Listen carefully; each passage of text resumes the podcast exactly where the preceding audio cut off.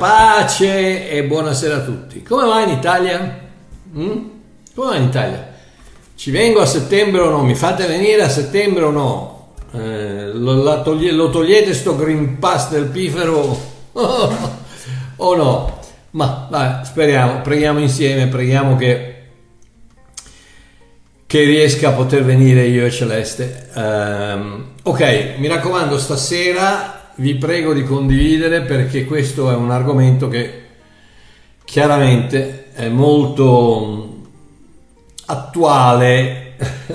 Come al solito io, uno dei miei post che ho pubblicato su Facebook giovedì scorso, che diceva proprio come il bruco diventa, diventa farfalla una sola volta, dopodiché non potrà mai più tornare ad essere bruco che non ci vuole mica tanta, tanta, tanta eh, scienza per capirlo. Prima era bruco, viene la nuova nascita, viene la metamorfosi e diventa farfalla. Una volta che sei una nuova creatura, 2 Corinzi 5,17, non puoi più tornare indietro a fare il bruco. Cambia la natura. Prima eri bruco, cosavi per terra, mangiavi le foglie e eri pieno di roba verde, brutta, eccetera. Sei diventato una farfalla bellissima, non, non, strisci più per terra, voli per aria, la natura è cambiata, non, non mangi più le foglie, succhi il, il nettare dei, fiori, la natura, la natura, è cambiata, sei una nuova creatura, non sei più quello che eri prima, quindi ho detto proprio come Bruco diventa, diventa ciao Ivan, diventa farfalla una volta sola, dopodiché non potrà mai più tornare a essere Bruco.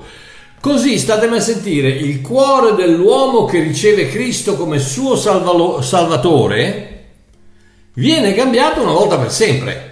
Non, non puoi ricevere Cristo nel tuo cuore e rimanere la stessa persona. E qui c'è tutta la famosa metamorfosi del 2 Corinzi 5,17, una nuova creatura, le cose vecchie sono passate, le cose nuove. Quindi sei una nuova creatura, non sei più, sono, non sono più che vivo, ma è Cristo che vive in me, sono stato crocifisso. Eh? E tutta questa idea del, della nuova rinascita, che è semplicissima. Prima eri, eri, un peccatore morto in Adamo, hai ricevuto il DNA divino, adesso sei diventato un figlio di Dio vivo in Cristo non ci vuole mica tanto a capirlo. Mamma mia, ragazzi, ha scatenato un putiferio perché ho, ho finito con, con la frase: una volta salvato, sempre salvato. Un putiferio di linciaggi alla Medioevo, arrogo, arrogo, linciatelo, porta la gente all'inferno, eretico, eretico. Oh, non fraintendetemi, capisco senz'altro la riluttanza di certe persone ad accettare questo meraviglioso Vangelo della grazia dopo aver sentito per anni un altro Vangelo dettato da legalismo, tradizioni e ipocrisia. Lo capisco senz'altro, lo capisco e mi dispiace. Mi dispiace veramente perché nelle loro polemiche questa gente, di questa gente vedo continuamente i paraocchi farisaici che gli sono stati messi fin dal primo giorno della loro conversione e non possono farci nulla purtroppo perché quei paraocchi possono essere solo tolti grazie a una rivelazione divina e non grazie a una spiegazione umana avete mai provato a, a, a, spiegare la grazia a uno che crede nella legge ma non ci riuscirai mai ma mai mai mai mai è un, come, come, è un po' come, dire che la Madonna non è divina a un cattolico. Eh, scatena il putiferio, ragazzi, arrogo, arrogo, eretico, eretico. E, e, quindi, proprio come dice la scrittura in 2 Corinzi 3,14, quando Paolo parla dei religionisti del tempo e dice le loro menti sono diventate ottuse. Infatti, nella lettura dell'antico patto, lo stesso velo rimane senza essere rimosso perché il velo viene annullato in Cristo. Come, come, Israele, come un ebreo non riesce a vedere il Messia, non riesce a vedere il messaggio di Gesù Cristo, non riesce a vederlo perché deve essere rimosso dallo Spirito di Dio, deve essere, deve essere, è una cosa soprannaturale. E così questi poveracci, per, scusatemi, ma per me sono dei poveracci, perché quando, quando uno ti offre la, la, la, meravigliosa realtà della grazia e tu insisti a voler seguire la legge, e eh, Pensate, pensate a quello che è successo a Pietro in Atti 10. Leggia, leggiamo. Atti 10. Atti. Questa qui è classica, classica, classica, proprio di quello che succede ogni giorno. Eh, Atti 10, nuova Diodati, copertina nera, quindi valida. Ok. Uh, Atti 10 dal 9 al 14. Eh, oh, cos'è? La storia è questa: Pietro era Gioppa, no? era, era andato a Gioppa così perché, per gioppare, era andato a Gioppa. Era a casa, era a casa del, um, del, di, di, di, di, chi? Era a casa di qualcuno, non importa. Eh, ed era lì a cerimonia a mezzogiorno, la sesta ora, mezzogiorno, e ha fame. Pietro ha fame. E cosa fa? Pietro va e, e va sul, sul, sul, tetto della casa, ok? Adesso leggiamo dal, dal 9 al 14. Il giorno seguente, mentre, essi, mentre, essi, erano in cammino e si avvicinavano alla città, Pietro salì sul terrazzo della casa. Oh, essi erano gli uomini mandati da Cornelio per informarsi di questo Pietro eh, che lo Spirito Santo gli aveva detto di, eh, di approcciare. Simone detto Pietro. Quindi mentre questi uomini erano in cammino e si avvicinavano alla città, Pietro salì sul terrazzo della casa verso l'ora sesta per pregare. Ora gli venne fame e desiderava prendere cibo. Oh, ricordatevi che andava a pregare, Pietro è lì per pregare, quindi è in comunicazione con Dio, ok? Ora gli viene fame e desiderava prendere cibo. Mentre quelli di casa glielo preparavano, fu rapito in estasi. Oh, questa parola estasi, che noi, a noi ci, dà, ci dà un'impressione un po' così, ma è la parola ekstasis, che nel greco ek vuol dire fuori da, fuori da, ek, eh, exit, uscita, ek, fuori da, e stasis che vuol dire un punto fermo, quindi è fuori da un punto fermo, quindi non più non, più conne- non è più collegato, non è più connettato, più, eh, si è eh, inconscio, grazie Ciro, è, è, è uscito da, questa, da questo, dal modo normale, dovrebbe essere uscito dal modo normale di pensare, ok? E, e, ehm, fu rapito in estasi, ok? E vide il cielo aperto e scendere sopra di lui un oggetto simile a un grano lenzuolo tenuto ai quattro capi e che veniva calato a terra. Qui, qui siamo, nel, siamo nel, nella fantascienza, insomma, lui è lì, eh, che, ha fame e si, probabilmente vede che eh, fame parecchio perché cade in questo punto fuori da, fu, pun, fuori da un punto fermo, quindi senza sostegno, inconscio, eh, estatizzato in estasi, ok? Un po' così, e, e, dal cielo scende questo lenzuolo, no? come, come l'astronave, scende, scende questo lenzuolo e, e, Pietro cosa dice? E sente questa, dentro, dentro, questo lenzuolo c'erano tutte le specie di quadrupedi, di fiere, di rettili, di animali terrestri, di uccelli del cielo, ok? C'era tutta roba che, ricordate che Pietro è ancora sì, eh sì, pur questi sono gli atti, quindi siamo dentro la, la, la, l'era della Chiesa, ma Pietro è ancora un, un, ebreo nella testa, è ancora un ebreo nella testa, tanto è vero che più tardi dice io non posso andare da Cornelio perché il, non, non, mi è, non, mi è, permesso di andare nella casa dei gentili, quindi c'ha ancora la legge come tante persone di oggi che hanno ancora la legge che gli ronza per la testa, nonostante siamo stati liberati totalmente dalla grazia. E Pietro cosa fa? Allora una voce gli disse, Pietro alzati, ammazza e mangia. Oh, stava pregando questa voce, ma chi è? Pinocchio, eh, nel telegiornale, ma chi è? È Dio, no? Stai parlando, vedi questa cosa da fantascienza, questo lenzuolo che scende, ci sono tutti gli, animi, gli animali impuri, eccetera, eccetera, e questa voce, questa voce ti dice, Pietro alzati, ammazza e mangia, che hai fame, mangia. E Pietro risponde, state a sentire, state a sentire, Pietro risponde, niente affatto signore, perché io non ho mai mangiato nulla di impuro o immondo. Gesù gli sta dando la libertà, Gesù gli sta, gli sta aprendo la porta della grazia e lui dice no, eh no, non ho mai fatto queste cose e non ho mai creduto alla ipergrazia. E io magari lo puoi andare a dire a Giovanni, ma io no, io no, io sono Simon Pietro, io queste cose non le ho mai fatte e non le farò mai, non credo che siamo liberi di mangiare tutto, credo che ancora ci siano queste limitazioni alimentari per quanto riguarda il cibo. E Dio, che se ricordo bene è stato lui a scrivere la Torah e quindi a dettare la Torah e quindi è lui che ha detto questi animali non li mangiate, e Pietro gli dice a Dio, gli dice no, guarda che non hai capito niente, io queste cose non le ho mai fatte. La stessa cosa che fa che dicono la gente. No, no, perché no, la grazia, no, no, vabbè, io sono ancora legato al, al, alla, alla, legge, al, al, non fare, al comportati bene, al stai tranquillo, attaccati alla salvezza, a tutte quelle cose lì. Oh, tre volte, tre volte il Signore deve ripetere le sue istruzioni. Tre volte. Torna su, viene giù. Alzati, ammazza. Torna su, viene giù. Pietro, alzati, ammazza. Torna su, viene giù. Eh, e mm, ora questo avvenne per tre volte, poi, poi l'oggetto fu di nuovo ritirato in cielo. Oh, e cosa succede? Succede questo. 17. Come Pietro si chiedeva perplesso che cosa potesse significare, in altre parole, dopo tre volte Pietro dice, e se fosse vero? E se fosse vero che posso mangiare quello che voglio?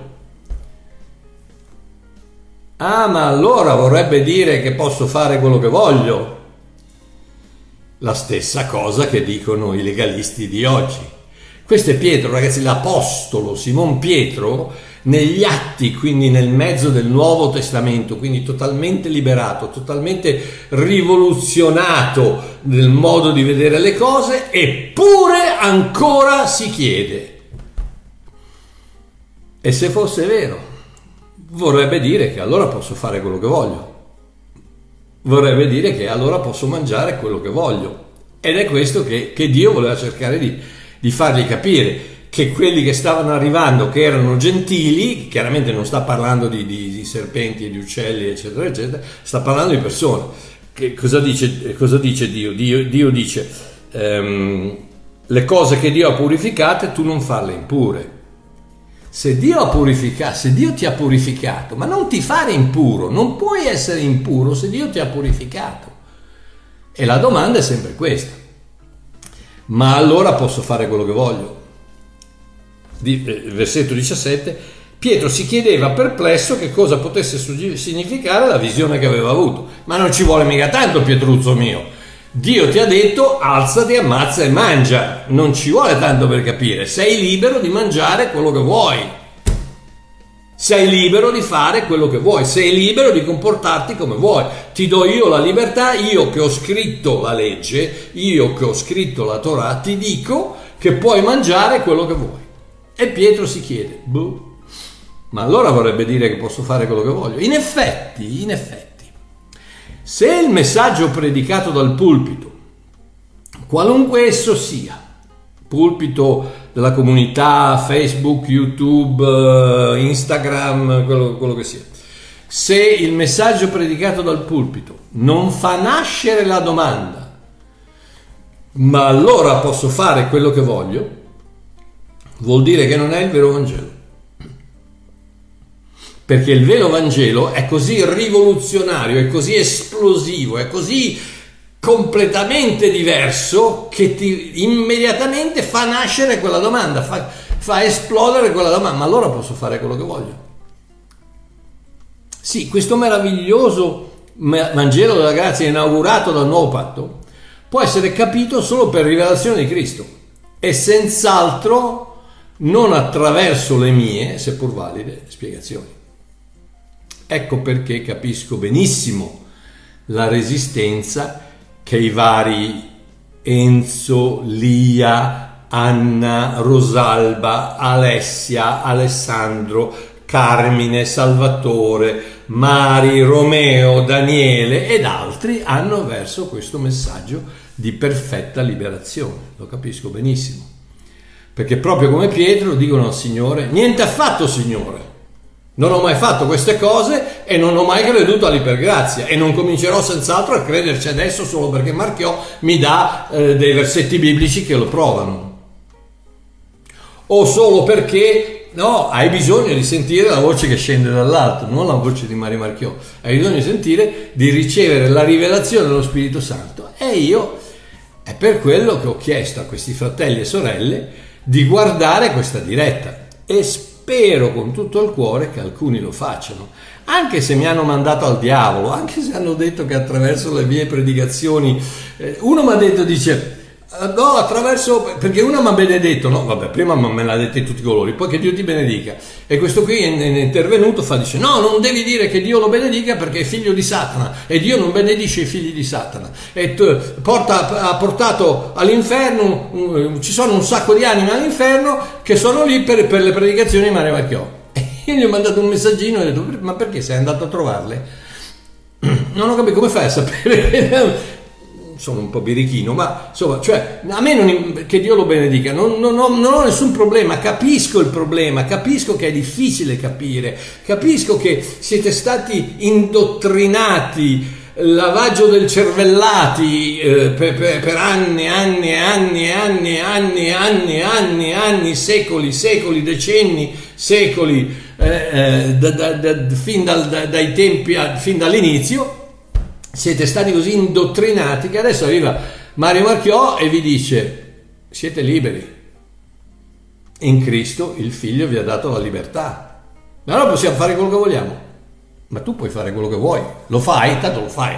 Un altro mi dice, no, perché tu così dai la licenza di peccare? Amore mio, ma non è... Guarda che né tu, né io, né nessuno hanno, avete bisogno della licenza di Mario Marchiò per peccare. Ma peccate normalmente, continuamente, assiduamente, senza la mia licenza. Quindi cosa, togliamo, togliamo queste fette di salame dagli occhi e rendiamoci conto che non dai, su che non ce la fai a tenerti le vesti pulite da solo, che non ce la fai a tenerti per tutta la vita attaccato alla corda della salvezza con le tue forze. Mamma mia. Ah, ok, quindi oh, anche spero con tutto il cuore che, che alcuno di loro mi stiano, mi stiano guardando, lo spero con tutto il cuore perché il mio desiderio è quello che loro in qualche modo lo Spirito Santo possa aprire questa cosa e possa mettere un semino, magari soltanto di dubbio, che loro incomincino a guardare le scritture e a, far, eh, a vedere se magari chissà può darsi che non sia mai che Mario Marchiò ha ragione. Eh, eh, quindi anche, anche se le loro polemiche variano da versetto a versetto, praticamente sono sempre le solite tritate ritritate, cose che mi, hanno, mi sono sempre state dette che poi alla fine l'imbuto porta tutte a ma allora vuol dire che se siamo salvati possiamo fare quello che vogliamo. E stranamente questi commenti non sono per nulla nuovi, perché il religionismo è sempre esistito fin dai primi anni della nascita della Chiesa. Come ho detto prima, se il messaggio predicato non fa nascere la domanda ah ma allora possiamo fare quello che vogliamo, non è il Vangelo, perché il Vangelo ti dice proprio quello. Quindi fin dai primi, fin dall'inizio della Chiesa, queste erano le stesse polemiche di oggi, non è cambiato niente. Lo spirito farisaico non è cambiato, il religionismo non ha cambiato una, un micromillimetro da duemila anni fa a oggi. E vi, vi do la prova. Pensate all'immediata risposta dei religionisti del primo secolo dopo aver ascoltato quel meraviglioso capitolo di Romani 5, Romani 5, che Paolo ha scritto dal 18 al 21. Tutto. Vi incoraggio a leggere Romani 5 soprattutto dalla traduzione della Bibbia della Gioia o se ce l'avete dall'annuncio libera interpretazione di Babbo Mario perché è una meraviglia, è un, è un capitolo meraviglioso. Anzi, se per caso, caro fratello, cara sorella, che mi hai maledetto mandato all'inferno, eccetera, eccetera, eccetera. Se per caso ti capita, fammi la cortesia e leggi, cercando di leggerlo senza paraocchi, senza filtri, leggi Romani 5 dalla Bibbia della gioia. e, e, e dimmi che, non, che, non, che non, qualcosa non ti si muove nel cuore. Romani 5 dal 18 al 21 dice questo. Per cui, come per una sola trasgressione la condanna si è estesa a tutti gli uomini, trasgressione di Adamo, quindi tutti gli uomini si è estesa a tutti gli uomini, tutti gli uomini in Adamo muoiono, sono morti, così pure per un solo atto di giustizia la grazia si è estesa a tutti gli uomini in giustificazione di vita. Quindi cosa hai fatto tu per meritarti il castigo, la penalità di quello che ha fatto Adamo? Niente. Eppure sei morto, come dice, come dice Paolo, sei morto in Adamo per colpa del suo peccato. La stessa cosa si applica all'opera di Cristo sulla croce. Che cosa hai fatto per meritartela? Niente. Non hai fatto niente per meritarti la morte, non hai fatto niente per meritarti la vita. Ed ecco perché attraverso un atto di giustizia di Gesù Cristo, la grazia si è estesa a tutti gli uomini in giustificazione di vita. Quindi tutto quello che devi fare è accettarla e sei giustificato. Giustificato vuol dire che sei reso giusto davanti a Dio, una volta per sempre. Non è che, non è che sei giustificato e poi Gesù dice, ah no, scusa, mi sono sbagliato, la tolgo. Dio non è schizofrenico, guardate Babbo Mario, Dio non è uno schizofrenico, quello è Allah. Allah che rimanga Allah, che, che, che anzi che se ne vada ancora più Allah, che, che va bene così. Eh, no, quello è lo schizofrenico è Allah, lo schizofrenico è Shiva, lo schizofrenico è Satana, lo schizofrenico sono gli altri dei con la D minuscola. Il nostro Dio non è schizofrenico, se ti dà qualcosa te la dà per tutta l'eternità, non te la dà poi se la porta via. Dai, su! 18, 19. Infatti, come per la disubbidienza di un solo uomo, chi Adamo, molti sono stati costituiti peccatori. Qui entra, entra, in campo una regola grammaticale del greco dove si usa praticamente la stessa espressione. Prima Paolo ha detto tutti adesso dice molti. Infatti come per la disubbidienza di un solo uomo molti sono stati costituiti peccatori così ancora per l'ubbidienza di un solo i molti saranno costituiti giusti. Quindi prende quei molti e dice se quei molti che sono stati considerati peccatori ricevano eh, l'atto di giustizia di Cristo Gesù sulla croce, quei molti diventeranno, eh, saranno costituiti giusti, ok? E qui viene quel meraviglioso versetto 20. Ora la legge intervenne affinché la trasgressione abbondasse. E qui devo fare una piccola parentesi perché tutti quanti mi dicono no perché allora tu insegni la grazia e insegni dai il permesso alla gente di peccare. No amore mio guarda che il peccato non è prodotto dalla conoscenza de- della grazia è prodotto dalla conoscenza della legge proprio l'opposto. La legge intervenne affinché la trasgressione abbondasse. Quindi la legge interviene la trasgressione abbonda non la grazia fa abbondare la trasgressione, la legge fa abbondare la trasgressione. Quindi più ti metti davanti i dieci comandamenti, più ti metti davanti quelle idiozie pazzesche, no perché non devi commettere adulterio, ma lo commetti ogni giorno, ogni giorno, ogni giorno, ogni minuto, tu guardi una ragazza che passa, l'hai già fatto. Dio non è, non è, non ha bisogno di vedere la tua mano, ha bisogno di vedere il tuo cuore, l'ha già visto da duemila anni, l'ha già visto fino all'inizio dei tempi, ha già visto il tuo peccato che non fai magari con le mani, ma lo fai di notte davanti al computer, o la fai nella tua testa, o lo fai sulla spiaggia quando passa la signorina col bikini un pochino, eh, un pochino di quelli fatti così. Eh, no, tu no, no, perché tu sulla spiaggia non ci vai, scusa, scusa, ho sbagliato, ho sbagliato, ho sbagliato. Magari in televisione ti capita, sei lì che stai guardando il telegiornale, papà, tutto a un tratto arrivano le signorine che spulettano un pochino e amore mio, la Bibbia è chiara, è come se tu avessi commesso lo, il peccato di adulterio. Ma no, no, lasciamo perdere. Quindi dice, la legge intervenne affinché la trasgressione abbondasse, ma dove il peccato è abbondato, voce del verbo aver abbondato, la grazia è sovrabbondata. E qui da dove io ho tratto il, il, il, la definizione di ipergrazia. Uper periseo caris. Uper periseo caris Uper, iper, abbondare è iperabbondata, la grazia è iperabbondata, quindi la grazia, ipergrazia abbondata. Quindi dove il peccato è abbondato, la grazia è iperabbondata.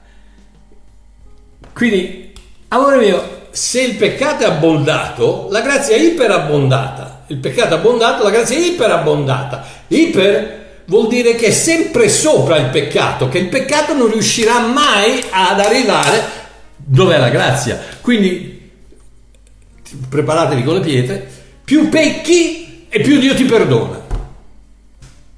Perché dove il peccato è abbondato, la grazia è sovrabbondata, iperabbondata. Mamma mia ragazzi che bello. 21. Affinché come il peccato ha regnato nella morte, così anche la grazia regni per la giustizia a vita eterna per mezzo della, del vostro sforzo. no, per mezzo di Gesù Cristo nostro Signore. Amore mio, non, non, non, pensare di poterti lavare le vesti, perché non te le puoi lavare, i tuoi atti di giustizia sono dei panni sporchi agli occhi, agli occhi di Dio. Tutto, qualsiasi cosa che tu possa fare è letame alle, alle narici di Dio. Non puoi fare niente per mantenerti puro, puoi soltanto ringraziare Dio che ha mandato Cristo Gesù sulla croce, accettare il suo sacrificio e per fede ricevere la perfezione di Cristo Gesù. Ai ai ai ai ai ai ai ai ai ai fai dirette tutti i giorni per favore eh ragazzi un attimino eh. Oh la naturale stavo, stavo dicendo che fino que, fin già da quei tempi esisteva questa, questa domanda allora possiamo fare quello che vogliamo la naturale conseguenza di una tale dichiarazione che più tu pecchi e più Dio ti perdona nella mente del religionista di allora è come quella di oggi. Versetto, il versetto seguente, Romani 6.1. Che diremo dunque? Rimarremo nel peccato affinché abbondi la grazia? Che è un altro modo di dire, ah ma allora vuol dire che visto che siamo salvati possiamo fare quello che vogliamo. La stessa cosa che dicono oggi. Non è cambiato niente, lo dicevano duemila anni fa a Paolo, perché Paolo predicava il messaggio che produce la domanda, ah ma allora possiamo fare quello che vogliamo, perché predicava il messaggio della grazia, il Vangelo della grazia. Già ai tempi di Paolo l'Apostolo veniva frainteso in quello che lui stesso nella lettera ai Galati chiama l'unico, l'unico Vangelo accettabile, che è il Vangelo della grazia. Tant'è vero che dice se t'azzardi a predicarne un altro, anatema, che è un'altra cosa che mi hanno sbattuto in faccia Ah, ieri, anatema Mario Marchiò, maledetto, maledetto, maledetto. Ma ragazzi, che Dio vi benedica, ognuno ha le sue opinioni. Vabbè. Oh, la risposta di Paolo a, a quei due versetti, a, a, la risposta di Paolo eh, nei due versetti che seguono, è illuminante. E sta, un attimino, fatemi fare mi spiegano una cosa perché così ragazzi mi sembra le cose sono così difficili, sono così difficili da capire. Sì che ci sono conseguenze nel peccato, sì che, sì che no, non peccare, guarda Babbo Mario, non peccare, smettila, qualunque cosa stia facendo, smettila, basta, non essere un idiota perché il peccato te la fa pagare, il, salario del peccato è la morte, ci sono conseguenze, paghi, vivi una vita miserabile, butti via la vita, butti via la famiglia, smettila. Oh, è adesso che ho detto quello, più pecchi e più Dio ti perdona, perché la grazia di Dio è sempre uper abbondante, sovrabbondante sopra il peccato. Oh, spero, non so più di quello cosa dire ragazzi, perché tutti devono dire, no perché allora devi spiegare che se, se pecchi ci sono conseguenze. Ma chiaro che ci sono conseguenze! Ma non ci vuole mica un, uno scienziato per capire queste cose. Un bambino di 5 anni te lo sa dire che se, che se, pecchi, che se disubbidisci la mamma e papà ci sono le conseguenze. Ma cosa vuol dire che papà, papà ti pigliano, ti sbarano un calcio del sedere, ti mettono sul triciclo e ti mandano giù per la strada, sull'autostrada a giocare sul triciclo in mezzo al traffico? Ma siamo impazziti, ma siete impazziti. Ma se non lo fareste voi che siete umani e fallaci, ma vi immaginate Dio? Ma Dio non vi rinnegherà mai. Mai, mai, mai. Una volta che vi ha accettato come figli, non sarete mai rinnegati. Niente, nessuno potrà mai to- togliervi separarvi dall'amore di Dio che è in Cristo Gesù. Oh! Allora, la sua risposta dei due versetti che seguono è illuminante. Cosa dice Paolo? Dice, che diremo dunque? Rimarremo nel peccato affinché abbondi la grazia? Ma niente affatto. Noi che siamo morti al peccato, come vivremo ancora in esso? Ignorate voi che noi tutti che siamo stati battezzati in Cristo Gesù siamo stati battezzati nella sua morte? Oh, nota bene, nota bene, che non dice, Paolo non dice, eh, allora, allora mm, rimarremo nel peccato affinché abbondi la grazia, non dice, eh no, ignorate voi che se continuate a peccare perderete la salvezza, non lo dice. O dice, o ignorate voi che se non la smettete di peccare Dio vi disereda. Non lo dice. O ignorate voi che se seguitate a peccare finirete all'inferno. No, non lo dice. Cosa dice? Dice, ignorate voi che siete morti in Cristo e il peccato non fa più parte della vostra vita. Non dice se continuate a peccare per, per, per, perdete la salvezza. No, se non vi rendete conto che siete morti e il peccato non vi tocca più, non, vi, non, se, no, non siete più schiavi del peccato. Que, que, quello era il vecchio padrone che è stato rimpiazzato dalla giustizia di Dio. Adesso servite il nuovo padrone, la giustizia di Dio, vostro, nel vostro comportamento. Ricordatevi che siete morti al peccato e il peccato non vi può più toccare. Ma Mario, io sono ancora vivo. Quale è morto con Cristo? Ed ecco il problema, uno dei tanti uno dei tanti veli che hanno bisogno di essere rimossi con la rivelazione dello Spirito Santo. Tu, il tuo vero io, il tuo spirito è stato infuso nello spirito di Cristo ed è quindi, impervio al peccato, sei stato infuso, sei stato messo come se io versassi dell'altra acqua qui dentro, diventi uno con lo spirito di Cristo, sei uno con lo spirito di Cristo.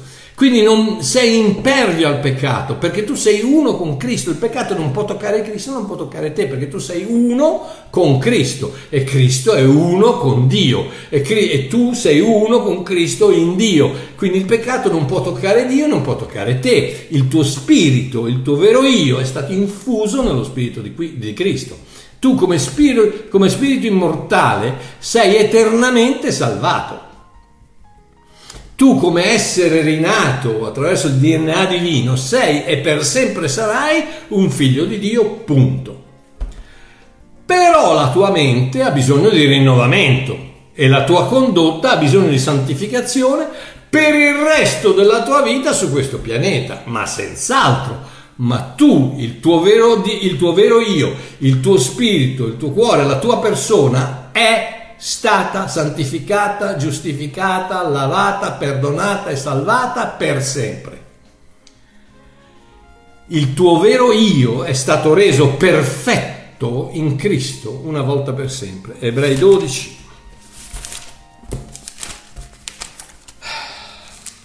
Scusate se mi scaldo, ma a parte il fatto che fa caldo, qui non so bene come mai fa caldo, anzi fa, faceva, si sta bene oggi Ebrei 12 dal 22 al 24, ma queste cose ragazzi, ah, non riesco a mandarle giù ragazzi, non riesco a mandare giù, è come una persona che si rifiuta di uscire dalla cella in cui si è imprigionato, si rifiuta e ti dà 100 motivi per cui non può uscire. E tu sei lì con la chiave in mano e dici ma te, ma prendi la chiave, apri la cella e esci. E no, non posso perché la Bibbia dice che la parola dice che il profeta ha detto l'apostolo, perché allora no, perché mi è sempre stato detto che ma esci! Prendi la chiave, esci e poi quando sei fuori discuti.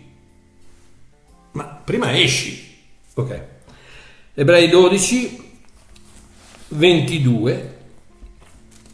Qui Paolo, credo che Paolo abbia scritto questa lettera, non, non si sa comunque sta, sta parlando dei, dei, due, dei, due, patti eh, agli ebrei, due patti, Monte Sinai e il Monte Sion. E qui sta dicendo, voi vi siete accostati al Monte Sion e alla città del Dio vivente, che è la Gerusalemme celeste, e a miriadi di angeli, all'assemblea universale, alla chiesa dei primogeniti, alla chiesa dei primogeniti, i figli di Dio in Cristo Gesù primogenito, la chiesa dei primogeniti, che sono scritti nei cieli, e sì, carissimo, non mi ricordo chi eri, Salvatore, Daniele, boh, non mi ricordo chi eri che mi hai detto no, perché allora vedi che Dio dice che si possono togliere dal libro della vita. No, dice che non ti toglierò dal libro della vita, dice l'opposto. Sei tu religionista che dici no, io ti toglierò dal libro della vita. Gesù dice io non ti toglierò dal libro della vita. Che sono scritti nei cieli e a Dio vi siete, vi siete accostati, a Dio, il giudice di tutti, e vi siete accostati agli spiriti dei giusti resi perfetti. Mario Marchio è giusto, il mio spirito è stato reso perfetto, punto e basta. E a Gesù, il mediatore del nuovo patto, e al sangue dell'aspersione che dice cose migliori di quello di Abele, che chiaramente Abele era il figlio di Adamo. Ok. Ok, ma adesso vediamo cos'è questa prova del 9. Eh? Il titolo, il titolo del, del, mio video è eh, Se salvati, sempre salvati, la prova del 9. La prova del 9 è una semplice operazione matematica, probabilmente oggi non esisterà più, eh, eh, che permetteva ai miei tempi, tante, tante lune fa, di controllare se il risultato di una moltiplicazione fosse esatto o no. La Wikipedia descrive la prova del 9 così. Fin dalle elementari viene insegnato un modo classico per impostare la prova del 9 per le moltiplicazioni, disegnando una croce in cui inserire i valori. Ok? Dice si riducono ai minimi termini. Vediamo.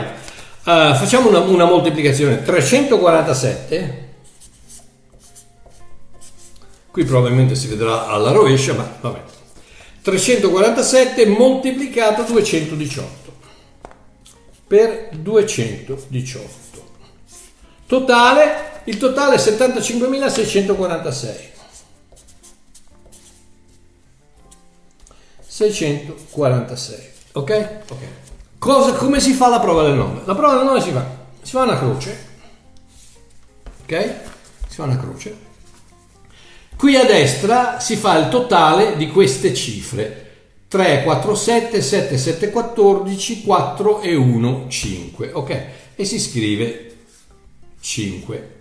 218, 8, 1, 9, 9, 2, 11, 1 e 1, 2, cioè si, si, rende a quello che viene chiamata la radice numerica, si, si, si sommano tutte le, varie, tutte le varie cifre. 2, 1, 3, 8, 11, 1 e 1, 2. 2, ok? Poi si fa la moltiplicazione tra queste due cifre semplici. 5 per 2, 10. 1 più 0, 1. E si scrive lì. Oh, perché questa moltiplicazione sia esatta, questo dovrebbe, la somma di queste cifre dovrebbe essere 1. 7, 5, 12, 2, 1, 3, 6 e 3, 9, 9 4, 13, 3, 1, 4, 4 e 6, 10, 1 più 0, 1. La moltiplicazione è giusta, la prova del 9 ha funzionato. Ok? Ecco la prova del 9.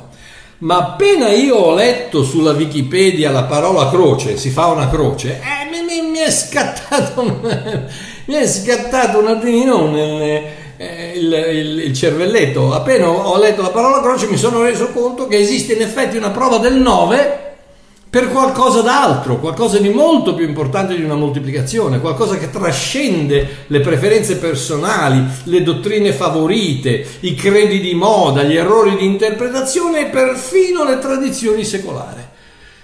E questa prova del, no, del 9 nel cristianesimo è appunto la croce. Ho scritto un libro a questo proposito intitolato La Costituzione del Credente, che è disponibile sul mio sito www.ilsuovillaggio.com, ilsuovillaggio.com, che spiega più in profondità quanto sto cercando di dire. Ma se ciò che pensiamo essere biblico non passa il test della croce, non passa la prova del 9, è semplicemente sbagliato. Deve passare il test della croce. E il test della croce è molto semplice, statemi a sentire la croce ha funzionato una volta sola, per sempre, per tutti e non ha bisogno di essere ripetuta, ha bisogno solo di essere creduta. Questo è il test della croce. Ha funzionato o non ha funzionato? Il test, la prova del 9 è la croce ha funzionato una volta sola, per sempre, per tutti e non ha bisogno di essere ripetuta, ha bisogno solo di essere creduta. Ecco perché purtroppo i poveri, poveri fratelli cattolici, poveracci, che ogni domenica si ritrovano lì col pezzettino di, di, di, di wafer in mano a prendere il corpo di Cristo la croce non ha funzionato, Gesù deve ridare il suo corpo, deve rifare il sacrificio, transustantazione, deve un'altra volta rincorporarsi nel... Che, che, che difficile, complicato. No, la croce ha funzionato, amore mio, la croce ha funzionato una volta per sempre. La prima, una volta è stata fatta, ha funzionato, non c'è bisogno di ripetere, non c'è bisogno di un ancora, non c'è bisogno di niente. Tutto qua ha funzionato. Quindi, alla luce della prova del, del 9 delle scritture, ho quattro semplici domande da farti alla luce della prova del 9 delle scritture, ho quattro semplici domande da farti, alle quali ti prego di rispondere saggiamente, in quanto passerò le tue risposte attraverso la prova del 9 della croce. Proprio come gli ebrei di Berea fecero con gli insegnamenti di Paolo in Atti 17.10 letta dalla Bibbia della Gioia, Atti 17:10, quella notte i credenti fecero partire in gran fretta Paolo e Sila per la città di Berea. Appena arrivati entrarono come di consueto nella sinagoga a predicare.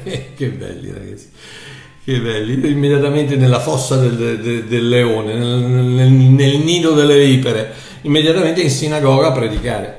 Oh, versetto 11, la popolazione di Berea però non era più ben disposta di quella di Tessalonica e tutti ascoltarono volentieri il loro messaggio. Ma ogni giorno controllavano con attenzione le scritture, fra parentesi, ho messo non solo quelle che gli facevano comodo per poter confermare le loro tradizioni giudaiche, tutte le scritture, controllavano con attenzione le scritture, confrontandole con ciò che dicevano Paolo e Sila per vedere se le cose stavano proprio così. E siccome le cose stavano proprio così, quindi molti di loro credettero, fra questi molti nobili donne greche e diversi uomini. Meraviglioso ragazzi, meraviglioso. Io, io è quello che vi chiedo, vi chiedo solo di, di controllare, vi faccio quattro domande.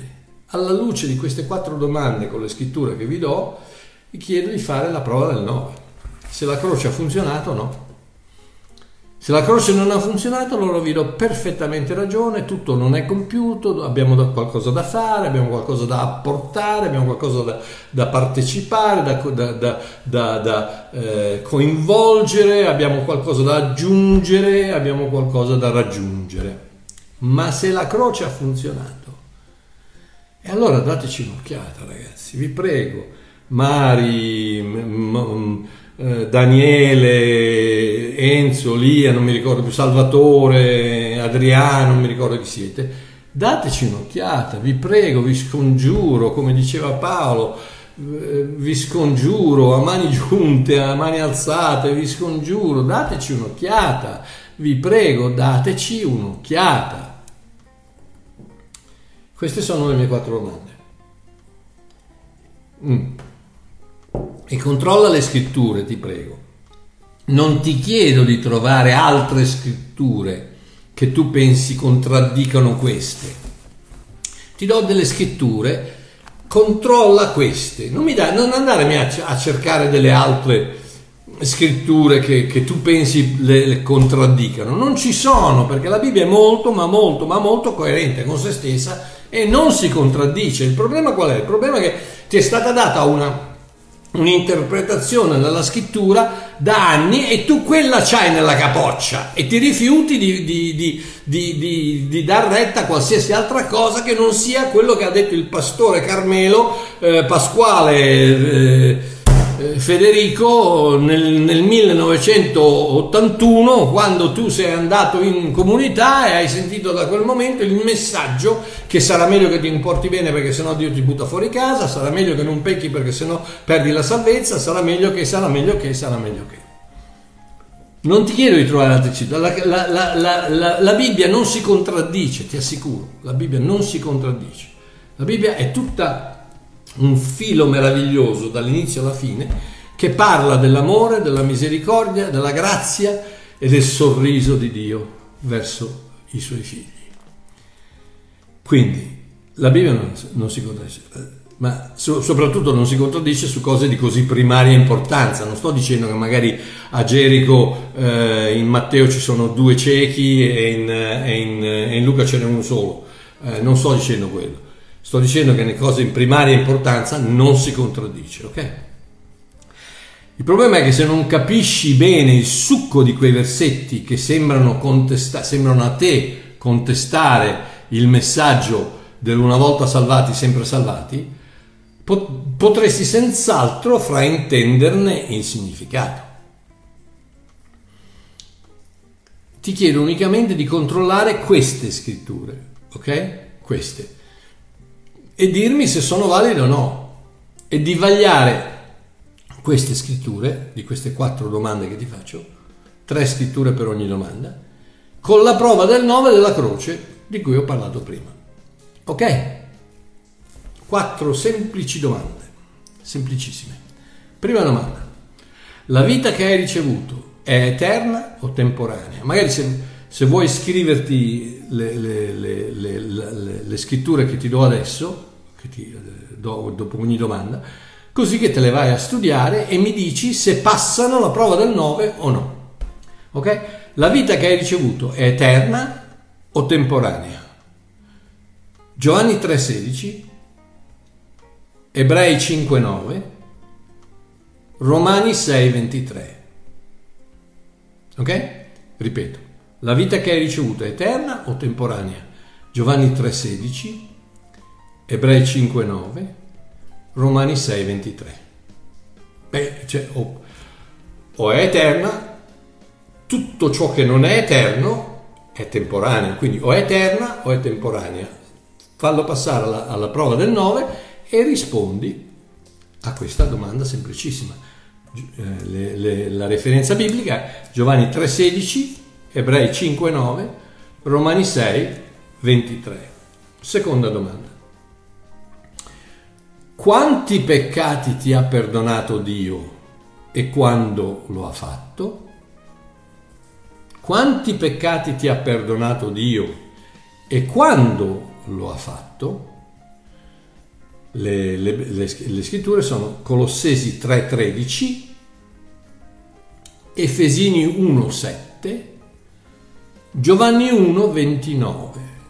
Quanti peccati ti ha perdonato Dio e quando lo ha fatto? Colossesi 3.13, Efesini 1.7, Giovanni 1.29. Ok? vedo che mi date già le risposte, ma purtroppo lo so che voi lo sapete. Eh, il problema non siete voi, il problema sono quegli altri che spero che mi stiano guardando, che, che possano passare queste scritture alla prova del 9 e vedere se effettivamente la croce le conferma o le nega. Quanti peccati ti ha perdonato Dio? E quando lo ha fatto? Quando lo ha fatto? Non mi venire a dire quando li hai confessati, perché non li avevi confessati quando lui te li ha perdonati, perché non esistevi ancora. Ok, comunque ne parleremo poi mercoledì sera. Quindi, quanti peccati ti ha perdonato Dio e quando lo ha fatto? Colossesi 3:13, Efesini 1:7, Giovanni 1:29. Terzo quanti tipi di persone e di animali sono menzionati a riguardo del giudizio di Dio? Quanti tipi, quanti gruppi di persone? Ci sono, ci sono pecore, capre, pecre, capore, eh, asini, cavalli, eh, dromedari, no, quanti tipi di persone e, quanti, e, e, e, di animali sono menzionati a riguardo del giudizio di Dio. Quando, quando, Dio pre, quando Dio è sul trono e giudica, quanti gruppi di persone ci sono davanti a Lui? Le scritture dicono Matteo 25, 32, 33, Matteo 25, 32, 33, Apocalisse 20, 12, Giovanni 8, 35. Matteo 25, 32, 33, Apocalisse 20, 12, Giovanni 8, 35. La domanda è quanti tipi di persone, quanti gruppi di persone, quanti tipi di persone e di animali sono menzionati a riguardo del giudizio di Dio. Matteo 25, 32 33, Apocalisse 20, 12, Giovanni 8, 35. Quarto, c'è forse qualcosa o qualcuno che può separarci da Dio e farci perdere la salvezza una volta salvati? Domanda, c'è forse qualcosa o qualcuno che può separarci da Dio e farci perdere la sua salvezza una volta salvati? Le scritture sono Romani 8, 38, 39, Giovanni 10, 27, 29, Efesini 1, 13 e 14. La domanda è, c'è forse qualcosa o qualcuno che può separarci da Dio e farci perdere la salvezza una volta salvati? E le scritture da passare attraverso la prova del 9 sono Romani 8, 38, 39, Giovanni 10, 27, 29, Efesini 1, 13, 14. la mia amica Rosella dice no, con 17 anni. Oh no, nessuno ce l'ha. Ne parliamo mercoledì. Oh, vabbè, quindi. Li ripeto velocemente, velocissimo. Primo test, che la vita che hai ricevuto è eterna o temporanea? Giovanni 3,16, Ebrei 5,9, Romani 6,23. Secondo, quanti peccati ti ha perdonato Dio e quando lo ha fatto? Colossesi 3.13, Efesini 1.7, Giovanni 1.29. Terzo, quanti tipi di persone e di animali sono menzionati a riguardo del giudizio di Dio? Matteo 25, 32, 33, Apocalisse 20, 12, Giovanni 8, 35.